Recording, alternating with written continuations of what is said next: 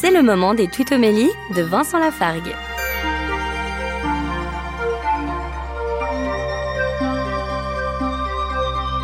Dans l'évangile de Jean, au chapitre 14, Jésus nous dit, verset 23, Si quelqu'un m'aime, il gardera ma parole. Mon Père l'aimera, nous viendrons vers lui, et chez lui, nous nous ferons une demeure.